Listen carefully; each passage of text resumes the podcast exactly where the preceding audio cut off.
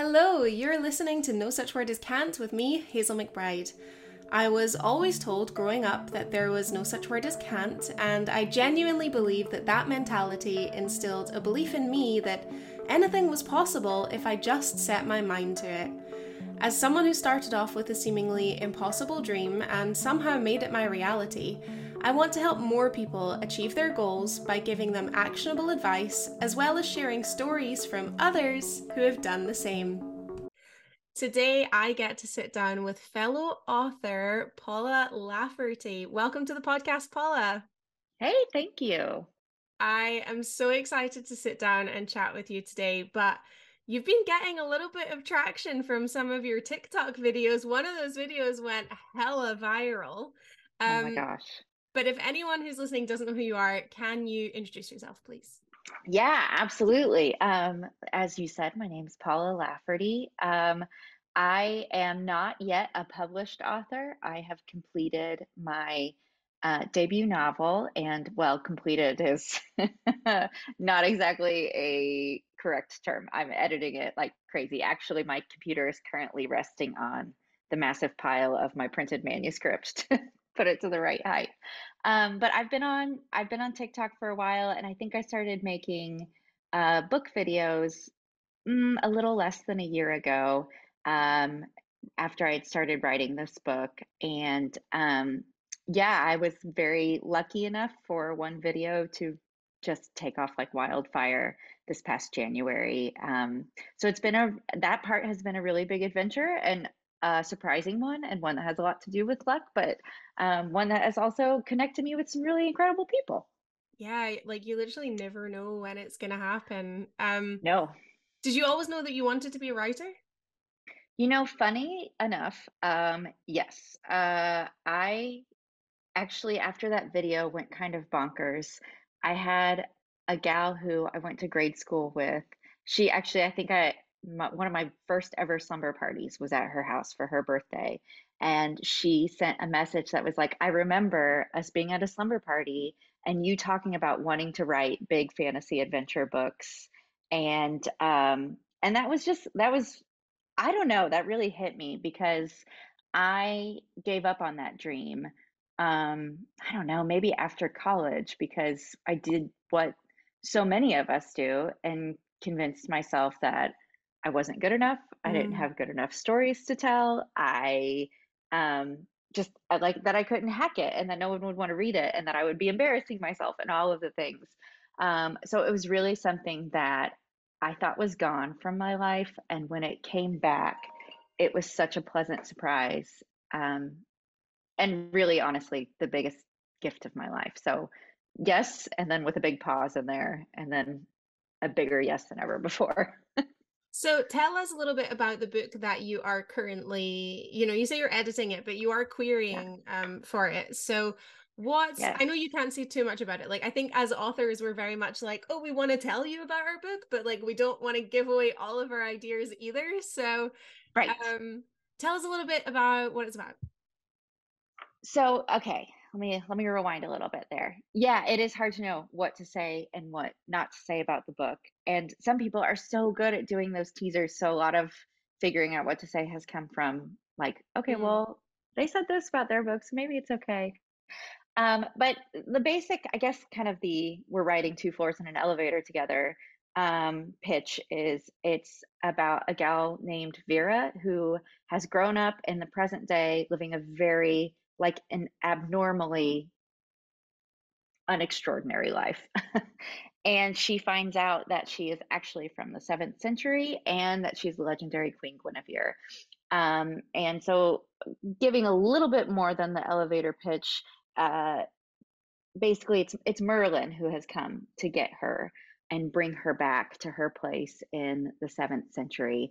And she um, there's some issues going on with magic in the kingdom and it turns out that these memories that she can't find are really at the heart of figuring out what's gone amiss in king arthur's kingdom. I mean it sounds like a book i would read like that ah, thank you. And i'm sure so many other people thought that too because your book your book sorry your video about the book got so much traction And you actually had an agent contact you, correct? Yeah, I did. And that was so that was so cool. I mean, it was in the first days after the video started going wild and I had posted some other videos about the book and she was like, "This is this is exactly the kind of thing that I want to represent as an agent. I'm so excited when you're ready. Please send it." Um, I don't know if you want to me to go further down that Oh, please, or please okay. give me the gossip. Give me it. Okay, so we'll just go through that meandering adventure. And I was like, oh my gosh, that's amazing, so cool. And she was, I, want to say this up front, she was so kind and so generous with her time. Um, and uh, so, yeah, I, you know, I actually, let me come back to that part in a little bit. But um, so I was really excited, kept making videos, was working very hard on edits, having uh, some beta readers read it, and just really trying to rush because I wanted to get into querying hmm as soon as possible. Um, so the time came that, let's see, how did this unfold? Um, so I had told her a kind of a rough timeline, and that date kind of came and went. It was like a week after, and I had posted a couple more videos, and she sent me a little bit, like just a little follow-up email, like, "Hey, there's a lot of buzz around fantasy books right now. Uh, Not trying to pressure you or rush you, but I'd really love to see that." Even though she said it, she was like, "I'm not trying to pressure you or rush you." I still rushed myself and was like, okay, well, I'll just I'll just finish up a real quick proof through and then I'll send it to her. Even though I knew there were things I really wanted to change, but I was like, we're gonna ignore that gut instinct and hmm charge forward. Um, so I went ahead and sent her the draft and she read it and I sat down one day to open the email response from her. Um, and it was a no. And oh boy, did that no hurt. Um, because I had also, when, you know, when I sent the manuscript to her, I was like, well, I have somebody who's really interested. I can't just send it to one person. I should send out, I should get my rush to get my query ready um, and send it out to a number of people. Um, and I have only got, I had only gotten rejections from those folks. And then I got a no from her. And uh, she said very kind things and gave a lot of helpful feedback that was I guess it was kind of affirming because it was in line with all the changes that I have been lining up to try to make. Uh, but it also was just in that moment, oh my gosh, so crushing. Yeah, I completely. I mean, at least, hey, you at least she emailed you back. Oh my You know? yes.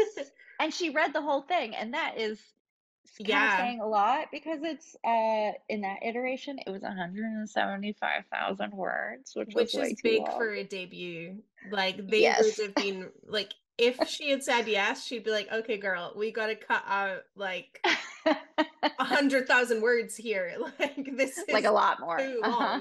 Um, yeah, the publishing industry is ruthless, and I think that's what so many people who aren't authors don't realize.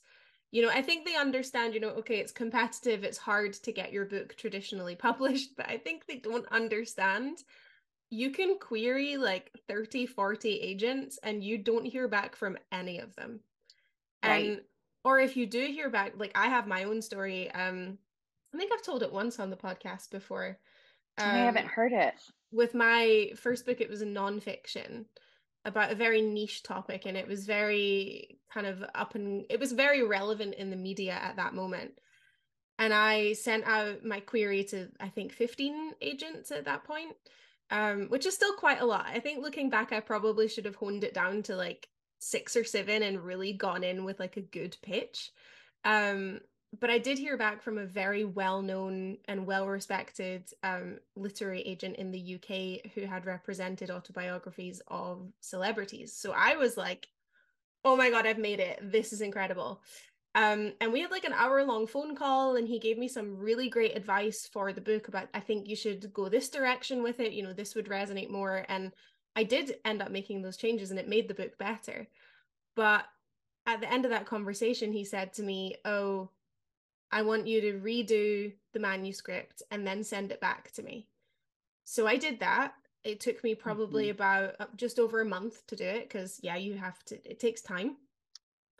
And I was ghosted. Oh no. I heard nothing back from him. So I waited two full months before sending a follow-up email, sent a follow-up email and heard nothing. Waited another month, sent another email just like, hey, you know, please just let me know if you're interested because I really want this story to be told. So otherwise, I'm going to go in a different direction.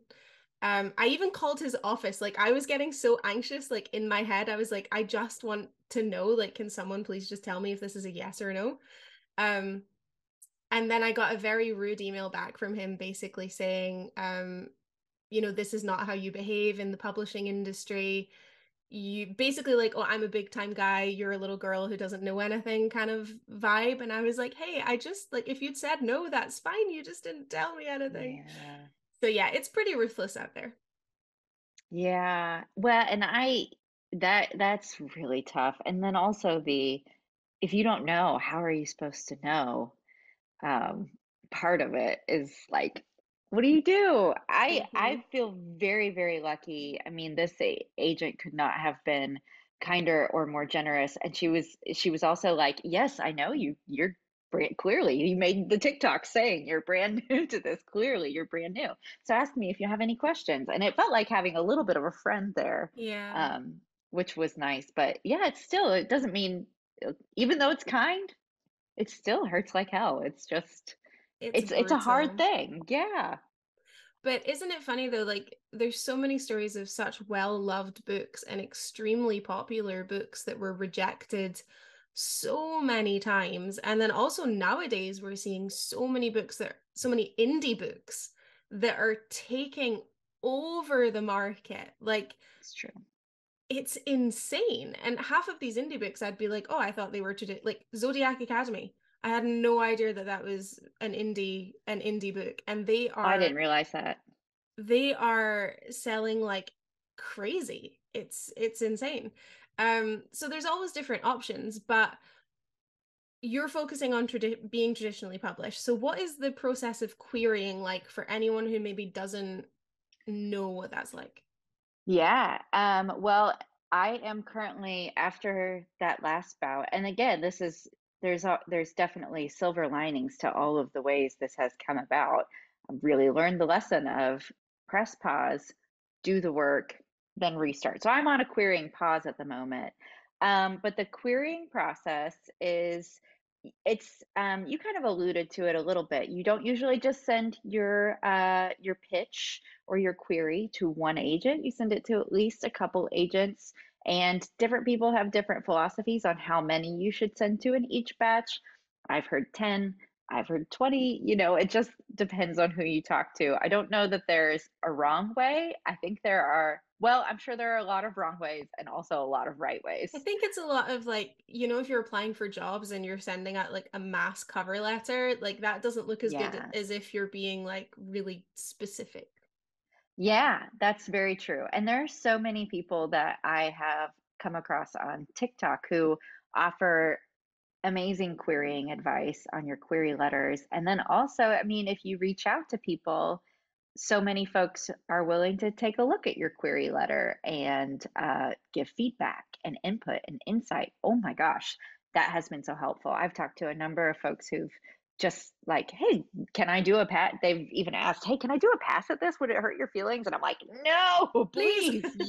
You figured out how to make this work. So please. But yeah, the query includes, as alluded to, always the query letter. Um, that is the one piece that seems to be consistent across the board. And it basically includes, as far as I can tell, pretty much three things. So you've got your a little bit of a quick pitch about the book, the category, the word count, that sort of thing. Then you've got a little, and this is for a fiction book. And then you've got a section that gives um, kind of a, a book blurb. So, not really a full synopsis like what you'd see on the back cover of a book. And then you've got your section that is about you, the author, um, if you have any awards, what your writing credentials are, or if you don't have those, just like a little bit about you. I heard an agent once say that they read the pages or asked for more pages, reached out to the author because they thought they might have gone to the same high school as them, Oh, um, wow. based See, on what I they, yeah, just like a random fact. when I was originally querying, I found that part so difficult because I was like, what do I put down here? Like that I won a Right. creative writing contest in high school. like they don't want to don't like that I that I do horseback riding. Like maybe that I'm writing a fantasy book. Maybe they'll be like, hey, she knows how to ride horses. Like Yeah. who knows? It's so hard to tell. It is. It is a lot of it. It's kind of the same in some ways. Of course, we've got more uh, empirical evidence on it, and thankfully, I think social media and TikTok Yeah. specifically is really raising the curtains on um, what that looks like and what that should look like. So there is a wealth of resources there, but in some ways, it's a little bit like the rest of making videos on TikTok and social media, it's like throwing spaghetti at the wall and seeing what sticks For and what doesn't. So For sure. learn learn from the failures. Yeah. How did you begin with finding what agents to even send your stuff to?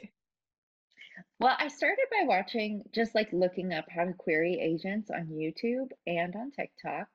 And um, I found out that way about Query Tracker, which is a website where you can find just the mass list of agents and you can search by uh, category. So I looked up agents who are open to submissions. That's a big one. Oh, that's a And then, oh, yes. And then also agents who are open to submissions in uh, specifically in the fantasy genre, because that's what I'm writing in.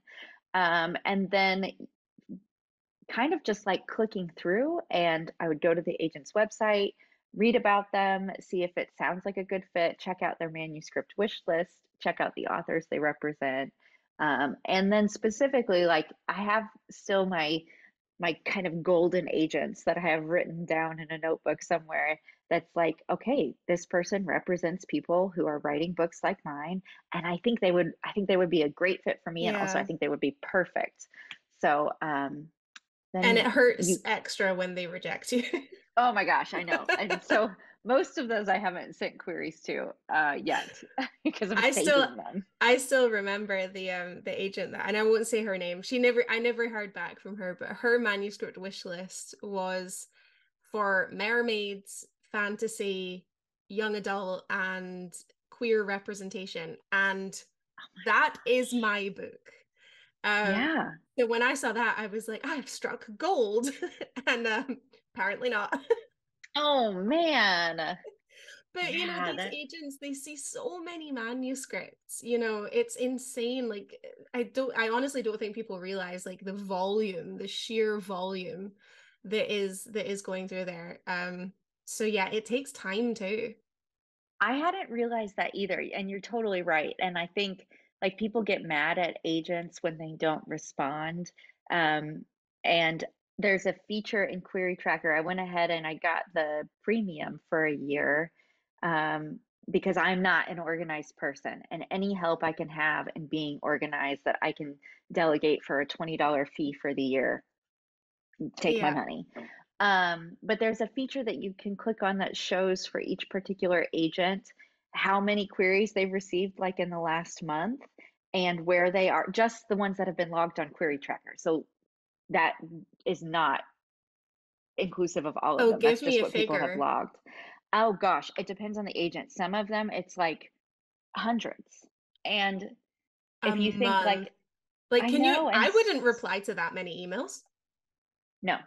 And some of them, it's like some agents don't want to see pages, they just want a letter and they'll request Yeah. pages. Some want hmm to see 10 pages, some it's like three chapters, 50 pages. I mean, if you're reading that much material and then I, it's just a lot. It's It's so much. so much. to keep track of. And I so, so think much. some people as well, and I certainly didn't understand this when I first started querying, the traditional publishing route takes time. Like the publishing world is slow. Like from the time of if you're lucky enough to get an agent and then you get a publishing deal and then the book's published, you're talking like three years. Yeah. Standard. Like three Yeah. years is standard to go through the whole pro like between your book getting picked up and it being available to buy, it takes so much time. I know, and that's one of those things that um, I've I made a video about it, but I'm pursuing traditional publishing, like I mentioned earlier, because I'm not an organized human, uh, and any the idea of anything. I mean, self-publishing is running your own business effectively, um, which is some. I mean, you're doing it. I haven't even touched it yet, but I know it's not something that that's not my strength. Um, and then there is a there is a, a bit of a financial burden there too, oh, yeah. um, financial barrier there. Uh, so for me, that's a large reason. Those things are a big reason why I'm pursuing traditional publishing. But oh my gosh, there's so many great things about self-publishing or independently publishing. I mean, I think there's there's pros and cons on both sides. It's you so know, true. And I think for me, I'm just really glad. I think BookTok has a lot to do with that. We're kind of moving away from the narrative of, oh, if you can't get your book traditionally published, oh, I'm just going to default to self publishing. You know, nowadays we're seeing traditionally published authors who have been trad for like a decade have their readership and they're like oh you know what my next book i'm going to publish it myself because i already yeah. have my readership and it just makes sense to cut out the middleman um, mm-hmm. which i think is so lovely and i think it goes back to what you were saying earlier you know why should i write my book you know who wants to read what i have to write well everyone has a story to tell and what really made me start writing fiction was someone said to me, every story has already been told. The bare bones of every story that you could think of has been told, but no one has told it the way you're going to. Yes. And that's so powerful.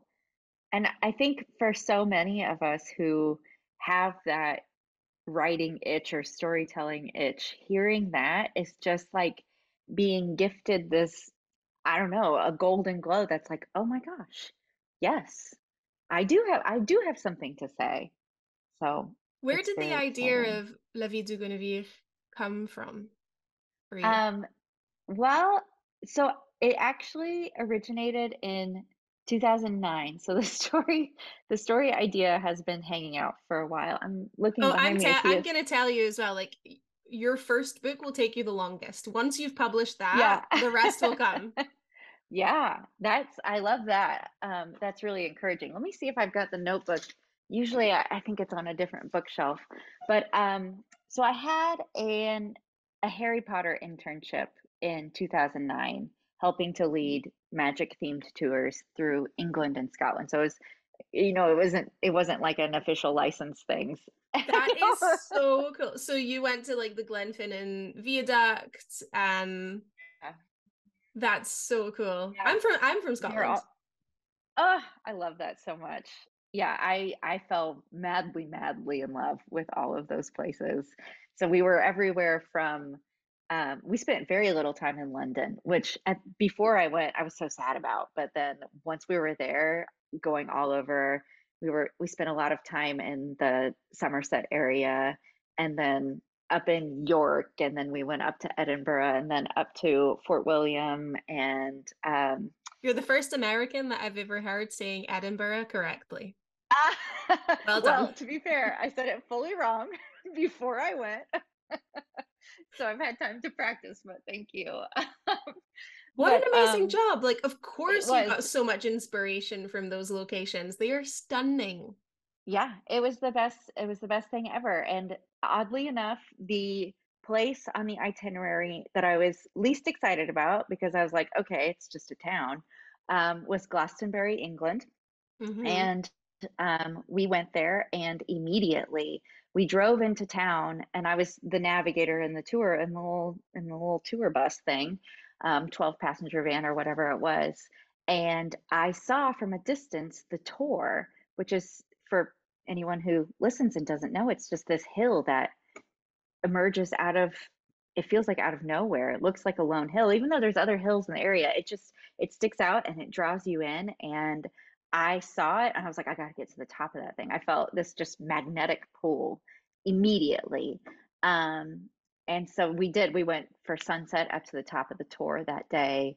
And then we did a tour of the Glastonbury Abbey, and I had some free time. Everybody was able to go off on their own.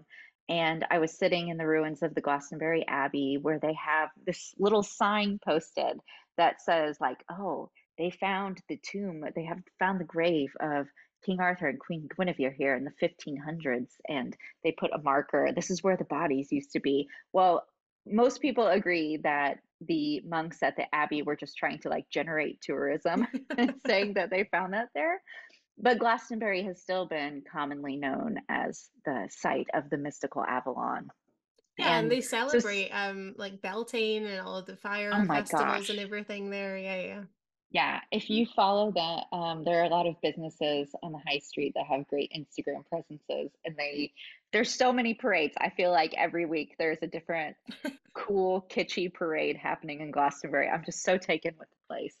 But yeah, I was sitting in the ruins of the abbey, knowing all of this stuff about the legend, having just taken a little picture with that gravesite, and it was just kind of like the idea of what if a girl grew up here and she actually was Queen Guinevere, but she didn't know it. Um, and so I have the initial writings of the, and interestingly, the beginning of the book stayed mostly the same. Um, but I started writing it, got really excited, and then totally lost faith in the story and in my ability to write it, and set it aside for like 13 years. Um, and then picked it up last April, beginning of last April. And then I was you know, like a hundred something pages in when my mom had this giant tub of notebooks. I had countless notebooks from when I was a kid just laying around where I would write stories in them. And she was like, You have to take you're you're a 35 year old woman, take your shit out of my house. and sorry if I can't say shit. I'm um, Scottish. You can you can say whatever you want okay, on this podcast. awesome. Um so I got that tub and this felt like magic too and it was in my garage for a couple months and then my husband was like hey you have to get the tub out of the garage. Um, and so i was digging through it one day and the first thing i pulled out i looked through it. It happened to be the notebook where i wrote the beginning of this story and i found the notebook on the day i made the journal entry 13 years prior. It was just like whoo, goosebumps I mean, everywhere. if you needed a sign Right. Yeah.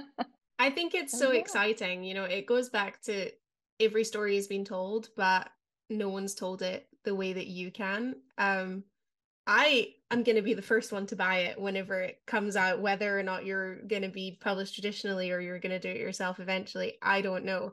Because thank you. I adored the middle grade book by Meg. I never know how to say it. Is it Cabot? Cabot? I don't know which. I don't know which. She wrote the princess. She wrote Princess Diaries. Like I'm pretty yes. sure every bookworm that is our age knows who she is. Didn't she wrote a book? It was like Avalon High, or something like that. It was along those lines, and it was like all the uh-huh. characters were in the modern day, but they were all they they were like playing the role, or it was like a cycled thing. Like every hundred years or so, like these people were recreating or living those similar lives. You know. Oh my gosh, I haven't read it. Oh, you should. It's so good. I will. I'm going to write it down right now. You should. It's really, really good. It's basically like they're all high school students, but you know, one of them is like he's technically Arthur, but it's not they're not like reincarnated. They're yeah. they're just doomed. It's like a curse. Like they're doomed to follow like so Arthur is doomed to die and like Guinevere is doomed so to, you know, be in Arthur's in love with her, but she's in love with Lan the guy that's Lancelot, you know. So it's like that kind of dynamic. And obviously the story of King Arthur is a story itself at the beginning. So every Camelot retelling since then has come from the story of Camelot, but people still read it. It's true. It's all fan fiction at this point, which I love. Yeah, and I love I love like um all the Greek mythology retellings. Like me too. Love like I will get my hand every single one that comes out. I will buy. I don't care who I, writes it. I don't care who it's about. It's an automatic purchase. There's so many good, and I've seen so many good pitches for ones that are in progress on TikTok, and I'm just like, oh, hurry up! I can't wait.